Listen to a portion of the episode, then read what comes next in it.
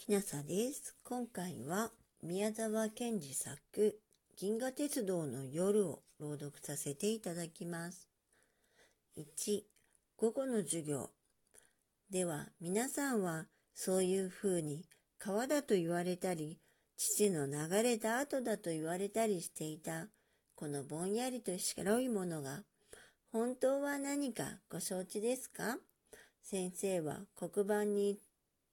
吊るした大きな黒い星座の図の上から下へ白くけぶった銀河帯のようなところを指しながらみんなに問いかけました。カンパネルラが手を挙げました。それから四五人手を挙げました。ジョバンニも手を挙げようとして急いでそのままやめました。確かにあれがみんな星だといつか雑誌で読んでたのでしたが、この頃はジョバンニはまるで毎日教室でも眠く本を読む暇も読む本もないのでなんだかどんなこともよくわからないという気持ちがするのでした。ところが先生は早くもそれを見つけたのでした。ジョバンニさん、あなたは分かっているのでしょう？ジョバンニは勢いよく立ち上がりましたが、立ってみるともうはっきりとそれを答えることができないのでした。ザネニが前の席から振り返ってジョバンニを見てクスッと笑いました。ジョバンニはもうドキドキして真っ赤になってしまいました。先生がまた言いました。大きな望遠鏡で銀河をよく調べると銀河は大体何でしょう。やっぱり星だとジョバンニは思いましたが、今度もすぐに答えることができませんでした。先生はしばらく困った様子でしたが、目をカンパネルラの方へ向けて、ではカンパネルラさんと名指ししました。すると、あんなに元気に手を挙げたカンパネルラが、やはりもじもじ立ち上がったまま、やはり答えができませんでした。先生は意外なようにしばらくじっとカンパネルラを見ていましたが、急いで、ではよしと言いながら自分で星座を指しました。このぼんやりと白い銀河を大きないい望遠鏡で見ますと、もうたくさんの小さな星に見えるのです。ジョバンニさん、そうでしょ？ジョバンニは真っ赤になってうなずきました。けれども、いつかジョバンニの目の中には涙がいっぱいになりました。そうだ、僕は知っていたのだ。もちろんカンパネルラも知っている。それはいつかカンパネルラのお父さんの博士のうちでカンパネルラと一緒に読んだ雑誌の中にあったのだ。それでどこでなくカンパネルラはその雑誌を読むと、すぐお父さんの書斎から大きな本を持ってきて、銀河というところを広げ、真っ暗なページいっぱいに白い点々のある美しい写真を二人でいつまでも見たのでした。それをカンパネルラが忘れるはずもなかったのに、すぐに返事をしなかったのが、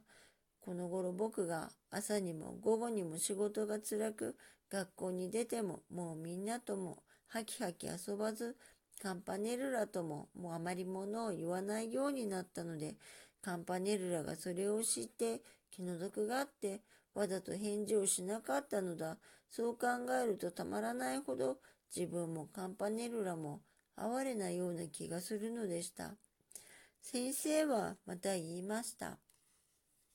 ですから、もしもこの天の川が本当に川だと考えるなら、その一つの小さな星はみんなその川の底の砂や砂利の粒にも当たるわけです。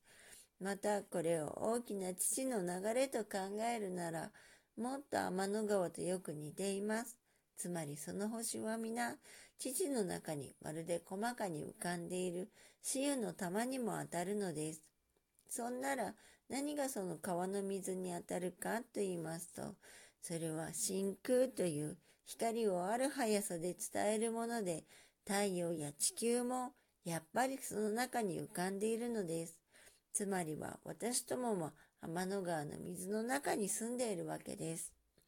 そしてその天の川の水の中から四方を見ると、ちょうど水が深いほど青く見えるように、天の川の底の深く遠いところほど星がたくさん集まって見え、従って白くぼんやり見えるのです。この模型をご覧なさい。先生は中にたくさん光る砂の粒の入った大きな両面の突然図を指しました。天の川の形はちょうどこんななのです。このいちいちの光る粒がみんな私どもの太陽と同じように自分で光っている星だと考えます。私どもの太陽がこのほぼ中頃にあって地球がそのすぐ近くにあるとします。皆さんは夜にこの真ん中に立ってこのレンズの中を見回すとしてごらんなさい。こっちの方はレンズが薄いのでわずかの光る粒、すなわち星しか見えないのでしょう。こっちやこっちの方はガラスが厚いので光る粒、すなわち星がたくさん見え、その遠いのはぼーっと白く見えるという。